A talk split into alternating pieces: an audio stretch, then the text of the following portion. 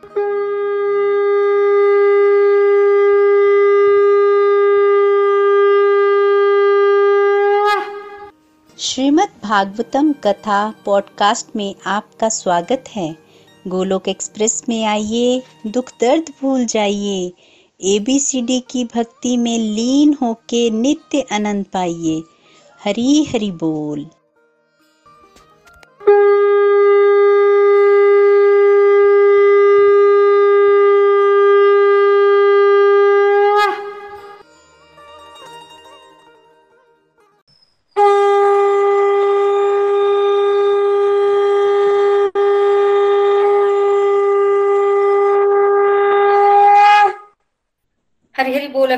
हरि बोल जय श्री कृष्ण चैतन्य, प्रभु नित्यानंद श्री अद्वैत कदर श्री वात्सदिक और भक्त वृंद हरे कृष्ण हरे कृष्ण कृष्ण कृष्ण, हरे हरे हरे राम हरे राम राम राम, हरे हरे।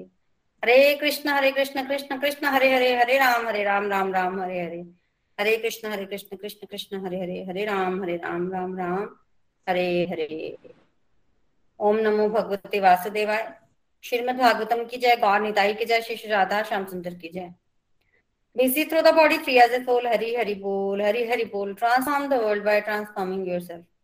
न शस्त्र पे न शास्त्र पे न धन पर और ना ही किसी युक्ति पर मेरा तो जीवन आश्रित है प्रभु केवल और केवल आपकी कृपा शक्ति पर कोलोक एक्सप्रेस में आइए, दुख दर्द भूल जाइए। एबीसीडी की भक्ति में लीन होकर नित्य आनंद पाइए। जय श्री राधे कृष्णा, जय श्री हरि। सो हरि हरि बोल everyone welcome again everyone to the evening satsang canto number seven जो है, वो कल हमारा जो है, वो कंक्लूड हो गया था तो आज हम कैंटो नंबर सेवन की समरी जो है, वो करेंगे। कैंटो नंबर सेवन में बेसिकली कर्म वासनाओं के बारे में बताया गया है। इसका विषय है उति उत्यो या। तो तीन तरह की वासनाएँ व्यक्ति के अंदर होती हैं। दैवी वासनाएँ आश्री वासना और मिश्रित वासना। तो जो दैवी वासना है दैवी स्वभाव है, उसके उपलक्ष्य में प्रहलाद महाराज की कथा आई। आसुरी स्वभाव के उपलक्ष्य में हरिण्यकश्यप की बात हुई, और जो मानवीय स्वभाव है, उसके विषय में युधिष्ठ महाराज ने नारद जी से प्रश्न किया, और नारद जी ने बड़े ही ब्यूटीफुली उसको एक्सप्लेन किया। कैंटो सेवन में टोटल फिफ्टीन चैप्टर्स हैं, जिसमें से फाइव चैप्टर्स जो है, वो दैवी वासना को रिप्रेजेंट करते हैं फाइव आश्रिक और फाइव मानवीय वासना को रिप्रेजेंट करते हैं। तो बेसिकली स्टार्टिंग में कैंटो सेवन के परीक्षित महाराज ने क्वेश्चन किया सुखदेव गोस्वामी से। क्या क्वेश्चन किया परीक्षित महाराज ने? परीक्षित महाराज कहते हैं कि भगवान तो समदर्शी हैं, पर ऐसा क्यों प्रतीत होता है कि भगवान जो है वो भेदभाव करते हैं? हमेशा हमने देखा कि भगवान ने असुरों का साथ नहीं दिया और देवताओं का साथ दिया है तो भगवान क्या भेदभाव करते हैं? बताइए। उत्तर में सुखदेव गोस्वामी ने बताया कि भगवान भेदभाव नहीं करते। ये सब कुछ जो होता है ना, इसका कारण होता है ये जो वासनाएँ हैं, जिसके बारे में हमने अभी चर्चा की, जब किसी के अंदर असत वासना मतलब दैव, राक्षसी स्वभाव होगा, राक्षसी वासना होगी तो वो अकॉर्डिंगली कर्म करेगा। और जब जैसा कर्म, वैसा फल। जिस तरह का वो व्यक्ति कर्म करेगा, उसको वैसा फल मिल जाएगा। फिर इसमें भगवान बीच में कहाँ से आ गए भगवान तो पक्षपात नहीं करते। जैसा कर्म कोई करेगा, वैसा ही उसको फल मिलेगा। अगर हम देखें, एक बच्चा स्कूल गया है एक बच्चा अच्छे से पढ़ाई कर रहा है टीचर की बात भी मानता है तो टीचर उससे खुश रहता है। दूसरा बच्चा बंक कर लेता है कभी कभी तो स्कूल से भागने भी की, की भी कोशिश करता है। तो जो स्कूल से भागने की कोशिश करेगा उसको ऑटोमेटिक थप्पड़ पड़ेंगे अगर वो नहीं माना तो। तो उसको मार पड़ेगी। तो डिपेंड करता है कि आप क्या करते हैं उसके अकॉर्डिंग आपको फल मिलता है ना। तो सुखदेव गोस्वामी यही समझा रहे हैं परीक्षित महाराज को। ऐसा नहीं है कि परीक्षित महाराज को भगवान के विषय में कोई डाउट है। नहीं है डाउट पर जस्ट बिकॉज़ कि हम कलयुग के प्राणियों को डाउट आ सकता है तो उन्होंने ये क्वेश्चन हमारे लिए पहले ही पूछ लिया। उसमें सुखदेव गोस्वामी कहते हैं कि तुमने ये प्रश्न पहले नहीं पूछा है, सर्वप्रथम। ये क्वेश्चन पहले भी पूछा जा चुका है। किसने पूछा था? युधिष्ठ महाराज ने, नारद जी से पूछा था। कब पूछा था? युधिष्ठ महाराज ने नारद जी से ये क्वेश्चन पूछा था जब राष्ट्रीय यज्ञ में, युधिष्ठ महाराज ने ना राष्ट्रीय यज्ञ किया था। जब राष्ट्रीय यज्ञ में शिशुपाल को भगवान ने मार दिया था, क्यों मारा था? शिशुपाल जो है, भगवान से देश रखता था, भगवान को गालियाँ निकालता था। तो भगवान ने शिशुपाल की माता को वचन दिया था कि वो उसके सौ अपराध क्षमा कर देंगे। रोज सौ अपराध क्षमा कर देंगे, पर अगर सौ से ऊपर उसने अपराध किए तो वो क्षमा उसको नहीं मिलेगी। सौ अपराध उसको क्षमा है। तो राष्ट्रीय यज्ञ में जब शिशुपाल आया तो युधिष्ठिर सोचने लगा कि अग्र पूजा का अधिकारी किसे बनाया जाए? कौन है अग्र पूजा का अधिकारी? जिसकी सर्वप्रथम पूजा की जाए। डिसाइड हुआ कि सर्वप्रथम पूजा भगवान की जाए। शिशुपाल को अच्छा लगा, भगवान से रखता था। रोज सो गालियाँ निकालता था भगवान को। तो जब भगवान के अग्र पूजा की बारी आई तो उसको अच्छा नहीं लगा और उसने वहाँ बोल दिया कि भगवान की अग्र पूजा नहीं होगी। ये तो ग्वाला है और भी बड़ी सारी वो भगवान को बातें बोलने लगा, भगवान के सौ अपराध उसने कर लिए, भगवान को गालियाँ भी निकाली, तब भगवान ने उसको बोला कि अब तुम चुप हो जाओ, इसके बाद अगर तुम मेरा अपराध करोगे तो मैं तुम्हें मार दूँगा। तो अल्टीमेटली शिशुपाल रुका नहीं उसने भगवान का अपराध किया और भगवान ने उसको अपने सुदर्शन चक्र से मार दिया। अब भगवान के शरीर से ज्योति निकली और शिशुपाल के शरीर से ज्योति निकली और भगवान के शरीर में लीन हो गई। मतलब उसको मुक्ति की प्राप्ति हुई। जब उसको मुक्ति की प्राप्ति हुई तो युधिष्ठिर महाराज ने ये चीज़ देखी और फिर प्रश्न किया नारद मुनि से उसी राष्ट्रीय में कि भाई ये तो भगवान से द्वेष रखता था। और भगवान से द्वेष रखने के कारण इसने भगवान को इतना कुछ बोल दिया, फिर भी भगवान ने जो है वो इसको मुक्ति दी। तो ऐसा कैसे हो गया कि इसको मुक्ति मिली? तो फिर इसके उत्तर में नारद जी ने युधिष्ठ महाराज को एक इतिहास सुनाया कि पुराने समय में ना सनकादि ऋषि मुनियों ने, जय विजय, जो कि भगवान के द्वारपाल थे, उनको श्राप दिया था तो उनको तीन जन्म धरती पर लेने की आज्ञा मिली थी। और शिशुपाल और दंत वक्र, ये जो शिशुपाल अभी मरा है, ये उसका तीसरा जन्म है। तीसरा जन्म। पहले जन्म में ये लोग हिरण्य कशपुर और हिरण्याक्ष बन के आए। तब भगवान ने आकार इनका वध किया। कब किया वध? हिरण्य कशपु का वध तब किया जब उसने अपने पुत्र प्रहलाद को तंग किया और मारने के लिए दौड़ा, तब भगवान ने आकर हिरण्य कशपु का वध कर दिया। तो पहले ये हिरण्याक्ष और हिरण्य कशपु बनकर आए। तब भगवान वराह के रूप में आए, नरसिंह देव रूप के रूप में आए और उन्होंने इन दोनों का वध कर दिया। फिर ये जो है वो रावण और कुंभकर्ण बन के आए। तब भगवान राम बन के आए और भगवान ने इनका वध किया। फिर अब ये शिशुपाल और दंत वक्र बन के आए हैं तो भगवान कृष्ण ने इनका वध किया है। अब इनके तीनों जन्म समाप्त हो गए हैं और अब ये वापिस भगवान के धाम जो है वो चले गए हैं। तो इसलिए ये ज्योति जो है वो भगवान में समा गई है, क्योंकि इनको भी मुक्ति की प्राप्ति हुई है। तो अब वो पता चला युधिष्ठ महाराज को कि ये मुक्त हो गए हैं। पर अब युधिष्ठ महाराज ने ये प्रश्न कर दिया कि ये पिता तो अपने पुत्र को बड़ा प्यार करता है। फिर ये कैसे हुआ कि ये को अपने पुत्र को मारने के लिए दौड़ा। ऐसा क्या कर लिया था प्रहलाद महाराज ने कि हरिण्य कशपु जो है वो अपने ही पुत्र को मारने के लिए तैयार हो गया? क्या किया था उसने? तो उसके उत्तर में अब प्रहलाद महाराज और हिरण्यकश्यप की कथा जो है वो कह रहे हैं नारद जी। नारद जी कहते हैं कि दीति जिसने की संध्या के समय जो है वो गर्भ धारण किया था, उसको पता था कि उसके गर्भ में जो है वो राक्षस है दो। तो उसने सौ वर्षों तक अपने बच्चों को जन्म नहीं दिया था। बच्चों को गर्भ गर्भ में ही रख लिया था। गर्भ में ही बच्चों की शक्ति इतनी बढ़ गई थी कि अब देवता लोग परेशान होने लगे। भगवान को बोला, भगवान ने कहा तिथि को कि आप बच्चों को जन्म दीजिए। तब दिति ने बच्चों को जन्म दिया, हिरण्याक्ष और हिरण्यकशपु और उस समय प्रकृति में बड़े उत्पात हुए, जिससे कि, जो कि साइन था कि ये जो दोनों बच्चे हैं, ये राक्षस हैं। तो दिति के दोनों पुत्र राक्षस थे हिरण्याक्ष और हिरण्यकशपु हिरण्याक्ष ने क्या किया? ब्रह्मा जी से वरदान प्राप्त किया हुआ था कि जो भी युद्ध में युद्ध करेगा उससे हार जाएगा। और उसको हमेशा यही लगता रहता था मैं युद्ध करूँ मैं युद्ध करूँ मेरे तोड़ का कोई मुझे बलवान मिले। और इसी आ, इसी की खोज करते हुए कि कोई मेरे साथ बलवान युद्ध करने वाला हो वो एक दिन वरुण देव की नगरी विवाहरी में पहुँच गया। वरुण देव को युद्ध करने के लिए बोला वरुण देवता ने बड़े ही उनसे युद्ध नहीं करना चाहते थे बेसिकली वरुण देवता ना। तो कहा कि पुत्र तुम्हें मुझसे युद्ध करके क्या मिलेगा? मैं तो बूढ़ा हूँ बूढ़े को मारोगे तो कोई ख्याति नहीं प्राप्त होगी तुम्हें। तुम ऐसा करो तुम जाओ भगवान का अवतार हुआ है वराह। वहाँ जाकर उनसे लड़ो वो तुम्हारे टक्कर के हैं। कहा है वो? वो इस समय रसातल में, में है और पृथ्वी को जल से निकाल रहे हैं। जो सुना रिन्याक्ष ने पृथ्वी तो वो बड़ा गुस्सा हो गया। पृथ्वी को निकाल रहे पृथ्वी तो हम लोगों ने छुपाई है। तो रिन्याक्ष ने पृथ्वी को छुपा दिया था रसातल में। और उधर ब्रह्मा जी सृष्टि करने की आज्ञा मनु महाराज को देते हैं तो मनु महाराज कहते हैं कि मुझे पृथ्वी ला कर दीजिए, तब मैं सृष्टि करूँगा। और पृथ्वी कैसे लाए? ब्रह्मा जी ब्रह्मा जी भी सोच ही रहे थे कि ब्रह्मा जी के नाक से एक अंगूठे के आकार का एक जीव प्रकट हुआ, वो भगवान वराह थे वो देखते देखते उन्होंने बड़ा रूप ले लिया और फिर जाकर उन्होंने पृथ्वी को रसातल से निकालकर समुद्र के ऊपर स्थापित किया और उसमें पृथ्वी में अपनी शक्ति डाली ताकि समुद्र के ऊपर पृथ्वी जो है वो तैरती रहे। जब हिरण्याक्ष को पता चला कि भगवान पृथ्वी ले गए हैं तो ये गया और उसने भगवान से युद्ध किया। भीषण युद्ध हुआ अल्टीमेटली हिरण्याक्ष मर गया। हिरण्याक्ष जब मरा तो रीने कशपू बड़ा क्रोधित हुआ। रीने कशपू को लगा कि विष्णु ने मेरे भाई को मार दिया तो मुझे विष्णु को मार देना चाहिए। विष्णु को मारने के लिए दौड़ा तो विष्णु उसको मिले ही नहीं। जब भगवान नहीं मिले तो उसने मीटिंग की अपने द्वार पालों दरबारियों के साथ, अपने जो भी उसके सेनापति थे उसके साथ। क्या कहा उनको कि जाओ, ब्राह्मणों को नष्ट कर दो। कोई भी पूजा स्थली बचे ना धरती पर।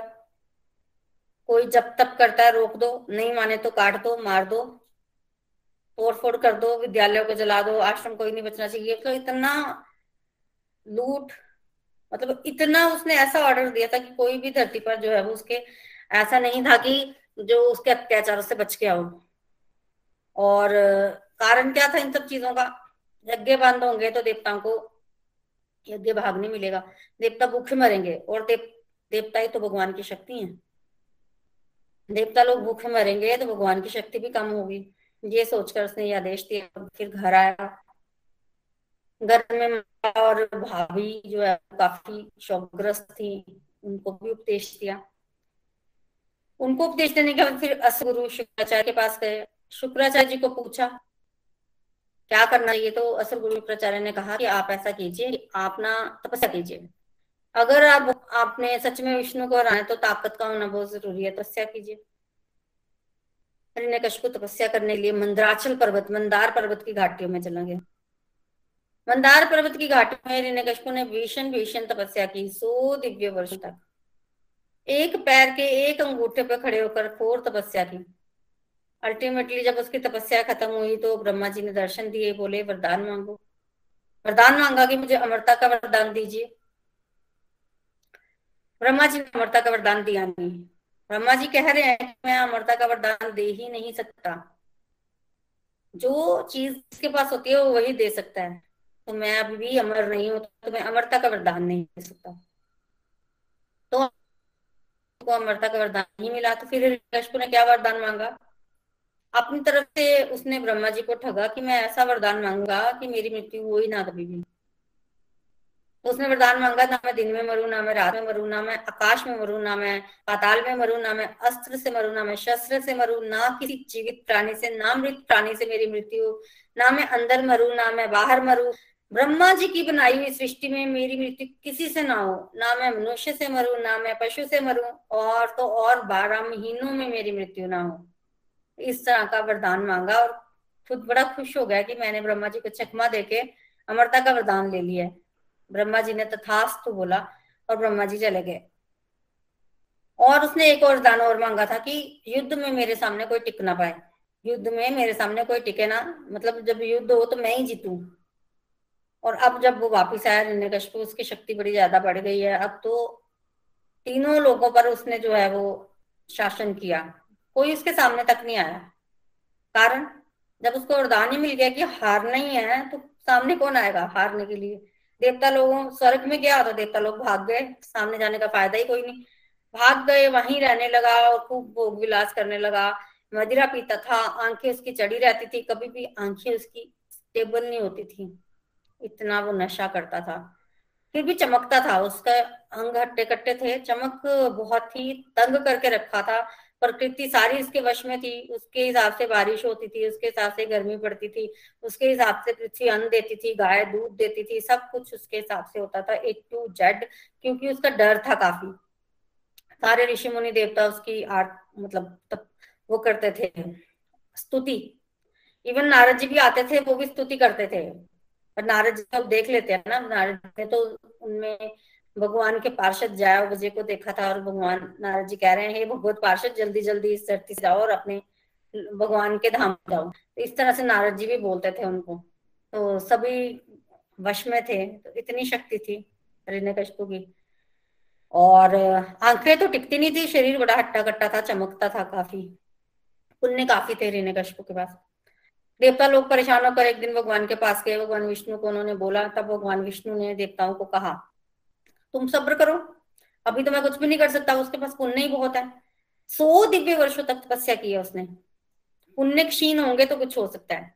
तो तुम अभी तो सब्र करो, श्रवण कीर्तन करते रहो। आने वाले समय में ये मेरे भक्त प्रहलाद को तंग करेगा। प्रहलाद? कौन है प्रहलाद? प्रहलाद बेसिकली स्मरण भक्ति के आचार्य हैं, बारह महाजनों में से एक हैं ऋण्य कशपू के सबसे छोटे पुत्र हैं। और बड़ी सारी क्वालिटीज है प्रहलाद की। प्रहलाद महाराज अजात शत्रु हैं। सारी की सारी डिवाइन क्वालिटीज उनमें हैं। उनकी अपने मन और इंद्रियों पर कंट्रोल है, उदार चित्त है। जितनी भी डिवाइन क्वालिटीज है, सब प्रहलाद महाराज के अंदर है। तो जब वो मेरे भक्त को तंग करेंगे, बिना मतलब के, तब उनका पुण्य क्षीण होगा, तब मैं उसको मार दूँगा। तो असी सौ दिव्य वर्षों की तपस्या ने कशपू की, जिसको काटने के लिए वैष्णव अपराध। उसको वैष्णव अपराध करना पड़ेगा, फिर जाके तपस्या कटेगी तो फिर जाके मैं उसको मारूँगा। इस तरह से जब भगवान ने बोला तो देवता लोग जो है वो चले गए। और देवता लोग खुश हो गए कि भगवान ने कहा है तो मरेगा ये दैत्य। मरेगा, कभी तो मरेगा। दूसरी तरफ़ प्रहलाद जो है, वो भगवान के भक्त हैं। हिरण्यकश्यप ऐसे ही राज्य कर रहा था। एक दिन प्रहलाद हिरण्यकश्यप को मिलने के लिए उनकी राज्यसभा में आए। हिरण्यकश्यप ने प्रहलाद महाराज को गोद में बिठाया और पूछा, तुमने विद्यालय में क्या सीखा है? गुरुकुल में क्या सीखा है? प्रहलाद जो है वो शंड और अमर्क जो कि शुक्राचार्य जी के पुत्र हैं, उनके पास गुरुकुल में पढ़ने जाया करते थे। घर के पास, राजमहल के पास ही उनका गुरुकुल था। तब प्रहलाद महाराज ने हिरण्यकश्यप को कहा, शरणागति कि भौतिक संसार से निकलना है तो भगवान के शरण में जाना पड़ेगा। शरणागति का उपदेश दिया। जो ये उपदेश प्रहलाद के मुँह से सुना हिरण्यकश्यप ज़ोर ज़ोर से हंसा। कारण क्या था उसने कहा? हिरण्यकश्यप को ये लगा कि ये जो वैष्णव लोग है ना, ये हार नहीं मानते। क्योंकि मेरे सामने कोई टिक नहीं पा रहा है, भगवान विष्णु भी टिक नहीं पा रहे हैं, इसलिए भगवान विष्णु ने अब मुझे हराने का ये अलग तरीका सोचा है कि कोई वैष्णव वेश बदलकर मेरे बच्चे को मेरे खिलाफ भड़का रहा है। इतना ही सोच पाया हिरण्य कशपू और फिर उसने शंड और मरक को बोला कि ये जो वैष्णव वेश बदल कर गुरुकुल में आते हैं ना, इनको आने की अनुमति मत दो। कोई भी बाहर का व्यक्ति गुरुकुल में प्रवेश ना कर पाए और तुम इसको ले जाओ और शिक्षा दो। शंड और मर्ग प्रहलाद को ले गए। गुरुकुल पहुँचे तो शंड और मर्ग देखिए, हरिण्य कशपू ने तो हंस के बात को टाल दिया कि कोई मेरे बच्चे को भगा रहा है। उसको तो लगा कि गुरुकुल में कोई आकर बच्चे को उल्टी शिक्षा दे रहा है। पर शंड और मर्क को तो पता था कि गुरुकुल में कोई नहीं आया। और हमने तो ये शिक्षा इसको दी नहीं तो ये शिक्षा इसको कहाँ से मिली? तो शंड और मर्क ने ना गुरुकुल में प्रहलाद महाराज से पूछा, तुमने ये शिक्षा कहाँ से प्राप्त की? किसने तुम्हारी मति भ्रष्ट की? किसने ये उल्टा पाठ पढ़ाया? बताओ। अब भगवान का भक्त बड़े समझदार होता है। चैप्टर टू भगवत गीता में कछुए की एग्ज़ाम्पल दी गई थी। तो शुद्ध भक्त को पता होता है, कछुआ बन जाता है, वो कहाँ बोलना है, कहाँ नहीं बोलना। तो कुछ नहीं बताया। बस यही बताया कि भगवान की माया बड़ी पावरफुल है और आज मैं भगवान की माया के दर्शन कर रहा हूँ। तुम दोनों के रूप में कि कैसे, तुम दोनों क्या पढ़ा रहे हो मुझे? धर्म अर्थ काम, कूटनीति, राजनीति, इस तरह की चीज़ें पढ़ाई जा रही थी। चंड और मर्क ने सुना तो क्रोध बढ़ाया, दंडा भी लाए। सोचा था कि डरा धमका के पूछ लेंगे इससे, पर प्रहलाद महाराज ने बताया नहीं।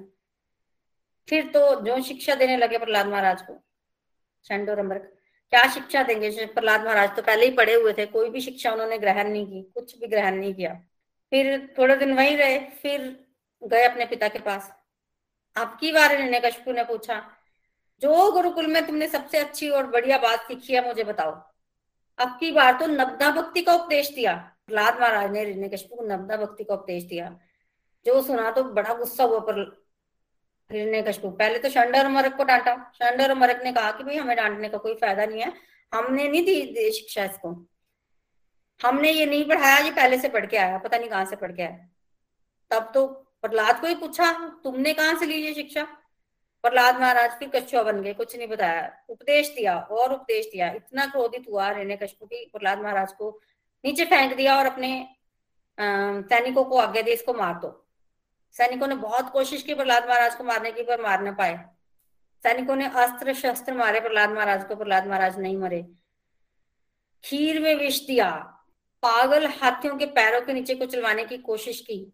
समुद्र में फेंका।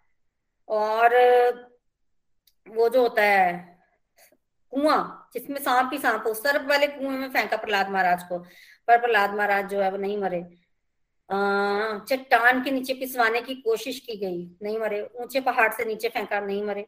भूखे रखा गया। पर होता गया था कि लक्ष्मी माता जो है, वो प्रहलाद महाराज को आके भोजन दे जाती थी। तो प्रहलाद महाराज नहीं मरे। बर्फ़ में जमाने की कोशिश की गई। चलते हुए तेल की कढ़ाई में फेंक दिया गया। जादू टोना भी किया अल्टीमेटली पर प्रहलाद महाराज नहीं मरे। होलिका हिरण्य की बहन, जिसको ब्रह्मा जी से वरदान मिला था, आग उसको नहीं जला सकती। वो प्रहलाद को लेकर आग में बैठी तो आग ने प्रहलाद को तो बचा लिया, होलिका को जला दिया। ब्रह्मा जी कहने लगे कि वरदान, मेरा वरदान वैष्णव अपराध करने में सहायता नहीं कर सकता। तो ब्रह्मा जी का वरदान भी वैष्णव अपराध के आगे कुछ नहीं कर पाया, होलिका मर गई। अब तो हिरण्यकश्यप बड़ा परेशान है शारीरिक कांति खो चुकी है, चेहरा काला पड़ गया है, सिर पकड़ के बैठा है तो शंड और अमर का है। देखिए हिरण्यकश्यप का शरीर चमकता था क्योंकि उसके पास पुण्य का बल था। बट अब वैष्णव अपराध करने के कारण सारा पुण्य क्षीण हो गया तो अब शरीर काला पड़ गया, अब मृत्यु निकट आ रही है, अब परेशान भी हो गया हरिण्य कश्मु कहने लगा कि ये जो मेरा बालक है, ये अमर है। मैं तो अमरता का वरदान प्राप्त नहीं कर पाया। ब्रह्मा जी से फिर मेरा बालक तो अमर हो गया। इतना मारने की कोशिश की, मरा नहीं। इसकी शक्ति मेरे से ज़्यादा है। इसकी शक्ति मेरे से ज़्यादा तो अब उसको बालक थोड़ी दिख रहा था। अब तो उसको दिख रहा था कि भगवान विष्णु का समर्थक है। ये विष्णु का समर्थक है और मेरा जो है वो दुश्मन है। ये इस तरह से सोच रहा था। तब शंड और अमरक ने कहा कि इसको हमारे साथ भेज दो, बच्चा ही तो है। बाहर किसी को क्या पता कि ये क्या करता है, क्या नहीं। जब असुर गुरु शुक्राचार्य आएँगे तो इसको अपे समझा देंगे, इसको शिक्षा भी दे देंगे, अभी इसको बंदी बना के रखते हैं, गुरुकुल भेज दो, हम बंदी बना के रखेंगे और शिक्षा भी देते जाएँगे, बच्चा ही है। चिंता मत करो आप। रीने कशपू ने भेज दिया प्रहलाद को। बेसिकली प्रहलाद को भेजना, रीने कशपू की मजबूरी थी, क्योंकि अब वो कर कुछ नहीं पा रहा था, करता भी क्या? गुरुकुल ले गए शंड और अमरक और गुरुकुल में पढ़ाना शुरू किया प्रहलाद महाराज को। हुआ ये कि एक दिन ईशांड और अमर्क जो है वो गुरुकुल नहीं गए तो बच्चों ने प्रहलाद महाराज को बाहर निकाला और प्रहलाद महाराज ने बच्चों को शिक्षा दी। बहुत सुंदर शिक्षा दी और ऐसी शिक्षा दी नब्दा भक्ति का ज्ञान दिया कि सारे के सारे बच्चे जो हैं वो प्रहलाद की तरह ही हो गए। शंडर अमरक अगले दिन आए तो बच्चे उनकी सुने ही ना। वो बच्चों को पढ़ाए, बच्चे उनको पढ़ा दे, कोई नब्दा भक्ति का ज्ञान दे, कोई भगवान की माया के बारे में बताए। कोई स्थूल शरीर सूक्ष्म शरीर के बारे में बताया कोई कुछ बताया कोई कुछ बताया विषाणु और मरक परेशान हो गए। प्रहलाद महाराज को लिया रीने कश्यप को दिया है, बोलते, आपके बच्चे को हम नहीं पढ़ा सकते। अब तो सारे बालक प्रहलाद जैसे बन गए हैं, इसको संभालना हमारे बस की बात नहीं है। रीने कश्यप को दे दिया। रीने कश्यप बहुत ज़्यादा क्रोधित हो गया। रीने कश्यप ने प्रहलाद से पूछा, तुम्हें बल किससे मिल रहा है? इतनी शक्ति कहाँ से आई तुम्हारे पास? प्रहलाद महाराज ने कहा कि जहाँ से आपको बल मिल रहा है, वहीं से मुझे भी बल मिल रहा है। बल का स्रोत एक ही है। डिपेंड करता है कि प्रयोग कैसे करते हो आप बल का। आप कैसे कर रहे हैं, मैं कैसे कर रहा हूँ? बड़ा क्रोधित हुआ रिने कशपू लगता है तू मेरे हाथ ही मरना चाहता है। तलवार निकाली। तू कहता है विष्णु सब जगह है। क्या ये सामने खंबे में भी विष्णु है? प्रहलाद महाराज को सामने खंबे में विष्णु के, भगवान विष्णु के दर्शन हो रहे थे। रिने कशपू को नहीं हो रहे थे। प्रहलाद ने हाँ बोला। रिने कशपू ने आप खंबे पर वार किया, तभी वहाँ से एक अजीब सा प्राणी बाहर निकला, जो कि जिसका आधा शरीर तो मनुष्य का था, आधा शरीर सिंह का था। तो बोलिए, नरसिंह देव भगवान की जाए तो नरसिंह देव भगवान प्रकट हो गए। प्रकट होकर नरसिंह देव भगवान ने हिरण्य कश्यप को मार दिया। कैसे मारा? हिरण्य कश्यप ने वरदान मारा था, ना वो आकाश में मरे, ना वो पताल में मरे। तो भगवान ने उसको बीच में अपनी गोद में रख के मारा।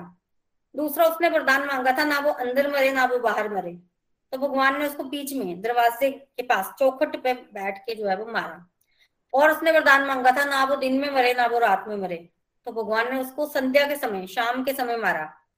उसने वरदान मांगा था, ना मेरी मृत्यु अस्त्र से हो, ना शस्त्र से हो, ना कोई जीवित प्राणी और ना ही कोई मृत प्राणी मुझे मार सके।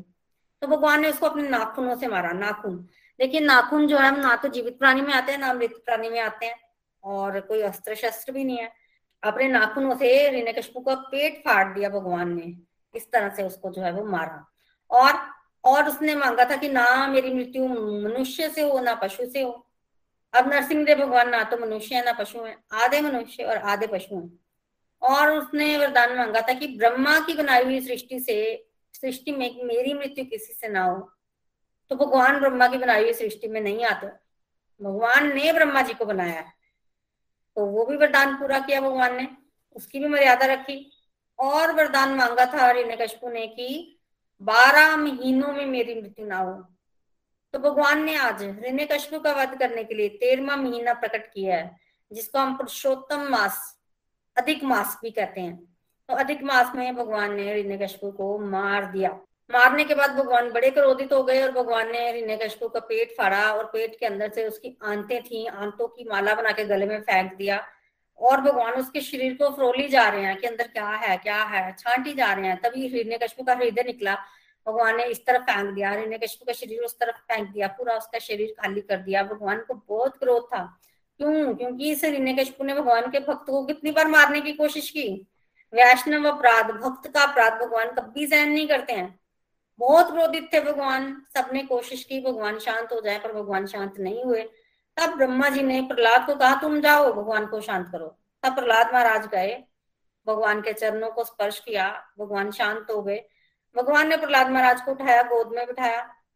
भगवान ने अपना हस्त कमल प्रहलाद महाराज के सिर पर रखा। तो प्रहलाद महाराज के अंदर जितने भी भौतिक कलमश थे वो सारे निकल गए। ऐसे तो प्रहलाद महाराज के अंदर कोई भौतिक इच्छा नहीं थी, पर कुछ ऐसी सूक्ष्म इच्छाएँ होती हैं जिनका पता हमें खुद नहीं होता। वो सारी इच्छाएँ भी मिट गई। प्रहलाद महाराज के अंदर अष्ट सात्विक विकार आ गए। प्रहलाद महाराज के अंदर आनंद आँखों में आँसू आँसू आ गए। और जितना भी ज्ञान होता है, वेदों, पुराणों का, उपनिषदों का, वो सारा प्रहलाद महाराज के अंदर आ गया। अब प्रहलाद महाराज ने भगवान की बहुत ही प्यारी स्तुति की है, जिसमें प्रहलाद महाराज ने मांगा है कि मैं अकेले भगवत धाम नहीं जाना चाहता, मैं सबको साथ लेके जाना चाहता हूँ, मैं प्रचार करना चाहता हूँ, ये भी मांगा। प्रहलाद महाराज की प्रार्थनाएँ सुनकर भगवान बड़े खुश हो गए। भगवान ने अल्टीमेटली प्रहलाद महाराज को वरदान मांगने के लिए कहा। तब प्रहलाद महाराज ने कोई वरदान नहीं मांगा। कहा कि मैं तो असुर हूँ। असुर जो है, वो भोगी स्वभाव के होते हैं। तो मेरे अंदर पहले से बड़ी इच्छाएँ हैं तो मैं और क्या मांगू? तब भगवान ने प्रहलाद महाराज को कहा कि तुम्हारे जैसे भक्त ना तो इस जन्म में, ना तो अगले जन्म में कुछ मांग सकते हैं। चलो, पर मैं तुम्हें देता हूँ, इस पूरे मनवंतर में तुम राजा रहोगे, पूरे जीवन के अंत में भगवत धाम आओगे, आराम से राज्य करोगे और तुम्हें माया जो है वो टच भी नहीं करेगी। पुण्यों का भोग करो तुम। इस तरह का आशीर्वाद दिया। तब प्रहलाद महाराज ने कहा कि मेरे पिता को भी तार दीजिए। उन्होंने आपका अपराध बड़ा किया है, वैष्णव अपराध किया, पर उनको भी तार दीजिए। तब भगवान ने कहा कि तुम अपने पिता की बात करते हो, तुम्हारी पिछली इक्कीस पीढ़ियाँ मैं तार देता हूँ। पिछली भी इक्कीस पीढ़ियाँ और अगले, आगे आने वाली इक्कीस पीढ़ियाँ, दोनों ही मैं तार दूँगा। तो इस तरह से भगवान ने वरदान दिया और उसके बाद ब्रह्मा जी ने भी देखा कि भगवान शांत हो गए भगवान की स्तुति की। भगवान की स्तुति जब ब्रह्मा जी ने की, तब भगवान ने ब्रह्मा जी को कहा कि दोबारा आप ऐसा वरदान किसी असुर को नहीं देंगे। ऐसे असुर समाज के लिए नासूर बन जाते हैं। तो ब्रह्मा जी को भी आज्ञा हुई कि इस तरह का अब आप वरदान किसी को नहीं देंगे। ये कहकर भगवान चले गए। तब ब्रह्मा जी, शिव जी, इंद्र ने शुक्राचार्य की सहायता से प्रहलाद महाराज का राज्यभिषेक किया। प्रहलाद महाराज को राजगद्दी पर बिठाया, फिर वो लोग भी चले गए। और इस तरह से नारद मुनि युधिष्ठ महाराज को सुना रहे हैं। और नारद मुनि ने फिर ये भी बताया कि कैसे भगवान शिव जी का नाम त्रिपुरारी पड़ा। और उसके पश्चात मानव धर्म के विषय में प्रश्न किया युधिष्ठ महाराज ने, स्त्री धर्म क्या है, सामान्य धर्म क्या है, मानव का, विशेष धर्म क्या है, मानव का, वर्ण आश्रम धर्म कौन कौन से हैं, कैसे उनका पालन किया जाए, इन सारे धर्मों का वर्णन जो है वो नारद जी ने किया युधिष्ठ महाराज को, और सुखदेव गोस्वामी ने किया, प्रेक्षित महाराज को। अंत में नारद जी ने युधिष्ठ महाराज को बताया कि ये भगवान जो है ना, कृष्ण, ये पूर्ण पुरुषोत्तम है। तुम्हारे पास रहते हैं, तुम तो धन्य हो, तुम्हें इनकी सेवा करनी चाहिए। क्योंकि भगवान तुम्हारे पास है, इसीलिए जो है, सारे ऋषि मुनि तुम्हारे पास आते हैं। ये जो ऋषि मुनि तुम्हारे पास आ रहे हैं, ये कोई दक्षिणा के लालच में नहीं आते, ये तो भगवान के दर्शनों के लालच में आते हैं। और तुम धन्य हो। तो इस तरह से भगवान से मिलाया युधिष्ठ महाराज को, और अल्टीमेटली कैंटो नंबर सेवन की जो है, वो समाप्ति जो है, वो यहाँ पर होती है। हरे कृष्णा हरे कृष्णा कृष्णा कृष्णा, हरे हरे। हरे राम हरे राम राम राम, हरे हरे, हरि हरि बोल। चलिए, आज हम एमसी के उसकी तरफ़ चलते हैं। कैंटो नंबर सेवन के कुछ एमसीक्यूज हैं। मैं यहाँ पर रीड आउट कर देती हूँ। हरी हरी बोल। एमसीक्यूज में क्वेश्चन नंबर वन है, महाराज युधिष्ठिर ने शिशुपाल के शरीर से ज्योति को भगवान में लीन होते देख किससे प्रश्न किया। ऑप्शन है, भगवान श्री कृष्ण से, अर्जुन से, नारद मुनि से, विदुर जी से। सही उत्तर है नारद मुनि से। अभी हमने सुना है नारद मुनि से प्रश्न किए युधिष्ठिर महाराज ने। हरि बोल। Question number two Hiranya Kashyap के भाई का क्या नाम था? ऑप्शन है रावण शिशुपाल कश्यप और हरिण्याक्ष। सही उत्तर है डी। हरिण्य कश्यप के भाई का नाम हरिण्याक्ष। क्वेश्चन नंबर थ्री कुशीनर राज्य के लोगों की हालत देखकर कौन उन्हें समझाने के लिए आया? ऑप्शन है नारद मुनि, यमराज जी, ब्रह्मा जी, भगवान विष्णु। सही उत्तर है बी, यमराज। यमराज एक छोटे बच्चे के रूप में ना समझाने आए रानियों को, हरि हरि बोल क्वेश्चन नंबर फोर हरिने कशपु तपस्या करने के लिए कहा गए थे? गंधमादन पर्वत पर, नीलांचल में, मंदराचल पर, इनमें से कोई नहीं। सही उत्तर है सी, मंदराचल पर्वत पर हिरण्यकश्यप तपस्या करने के लिए गए थे, मंदार पर्वत की घाटियों पर। Question number five, Prahlad Maharaj के गुरु कौन थे? प्रहलाद महाराज के। प्रहलाद महाराज के गुरु व्यास जी, नारद जी, ब्रह्मा जी क्या तुम सही उत्तर है बी, नारद जी। प्रहलाद महाराज के गुरु नारद जी थे। देखिए, जब हिरण्यकश्यप तपस्या करने के लिए गया था ना, उस समय असुर राज का कोई भी अधिकारी नहीं था। तब देवताओं ने असुरों पर आक्रमण किया था और असुरों को नष्ट किया था और क्या तू जो कि हिरण्यकश्यप की पत्नी थी, गर्भवती थी, उनको लेकर ना देवराज इंद्र चले गए थे। उठाकर ले गए थे, अपहरण करके ले गए थे। क्यों? वो गर्भवती थी ना तो देवराज इंद्र चाहते थे कि जब ये बालक पैदा हो तो वो उनका बालक का वध कर दें। तब रास्ते में देवऋषि नारद मिले थे और देवऋषि नारद ने रक्षा की थी क्यादो की। और देवराज इंद्र को कहा था कि तुम क्या समझते हो कि इस गर्भ के बच्चे को तुम मार सकते हो? ये बच्चा तो महाभाग होता है, इसको तुम नहीं मार सकते। तो नारद मुनि की आज्ञा मानकर इंद्र ने क्यादू को छोड़ दिया था और उसकी परिक्रमा भी की थी। क्यों? क्योंकि उनके घर में भगवान का शुद्ध भक्त था। और तब प्रहलाद महाराज और उनकी माता को लेकर नारद जी जो है, वो अपने आश्रम में आ गए थे, जो कि वृंदावन में था। तब माता को, क्यादु को नारद मुनि ने अपने ही आश्रम में रखा था। क्यादु ने एक वरदान मांगा था कि जब तक मेरे पति वापस नहीं आते, मेरा बालक जो है गर्भ में ही रहे। तो प्रहलाद महाराज गर्भ में ही रहे, अपनी माता के। और वहाँ पर रोज नारद मुनि जो है, वो उपदेश करते थे क्यादु को सौ दिव्य वर्षों तक उपदेश करते रहे नारद जी और कौन सुनते रहे? प्रहलाद महाराज सुनते रहे। प्रहलाद महाराज ने सारी शिक्षाएँ नारद जी से ले ली और प्रहलाद महाराज के गुरु जी जो थे, वो नारद जी थे। तो प्रहलाद महाराज के गुरु नारद जी थे और गर्भ में ही उन्होंने सारी शिक्षाएँ जो है नारद मुनि से ले ली थी। हरी हरी बोल। क्वेश्चन नंबर सिक्स हरिने कशपू की कठोर तपस्या से घबराकर देवताओं ने किसकी शरण ली? भगवान विष्णु की, भगवान शिव की, नारद मुनि की, ब्रह्मा जी की। भगवान विष्णु की शरण में गए थे देवता। सही उत्तर है A. Question number seven Hiranya Kashipu ने कितने दिव्य वर्षों तक तपस्या की थी? ऑप्शन है दस, सौ, एक हज़ार या दस हज़ार। सही उत्तर है बी। तो दिव्य वर्षों तक तपस्या हरिण्य कशपू ने की थी। हरि बोल। क्वेश्चन नंबर एट शंड और अमर किसके पुत्र थे। हरिण्य कशपू के बृहस्पति जी के ऋण्याक्ष के या असुर गुरु शुक्राचार्य जी के। सही उत्तर है डी। चंड और अमर असुर गुरु शुक्राचार्य जी के पुत्र थे। हरि बोल। नाइन्थ, प्रहलाद महाराज ने कितनी तरह की भक्ति का ज्ञान हरिण्य कशपू को दिया। ऑप्शन है उन्नीस, नौ, सोलह, चौसठ। सही उत्तर है बी, नौ तरह की भक्ति का ज्ञान। तो बेसिकली प्रहलाद महाराज ने नवदा भक्ति का ज्ञान जो है वो दिया था हरिण्य कश्यप को। Question number ten.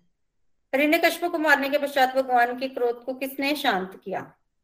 ऑप्शन है, ब्रह्मा जी ने, भगवान शिव ने, भक्त प्रहलाद ने, नारद मुनि ने। सही उत्तर है सी, भक्त प्रहलाद ने। तो जब हिरण्यकश्यप मरा, भगवान बहुत क्रोधित थे, उस समय भगवान के क्रोध को प्रहलाद जी ने ही शांत किया था। हरे कृष्णा हरे कृष्णा, कृष्ण कृष्णा, हरे हरे हरे राम हरे राम राम राम, हरे हरे, हरि हरि बोल, हरि हरि बोल। Hare Krishna Hare Krishna, Krishna Krishna, Hare Hare Hare Ram Hare Ram Ram Ram, Hare Hare. Thank you Preeti bhabhi for wonderful revision करवा दिया आज आपने हमें। टेन टू सेवन एमसीक्यू करके भी एक फिर से एक रिकैप सा हो जाता है यू नो माइंड फ्रेश हो जाता है। अच्छा ये हुआ था, ऐसा हुआ था।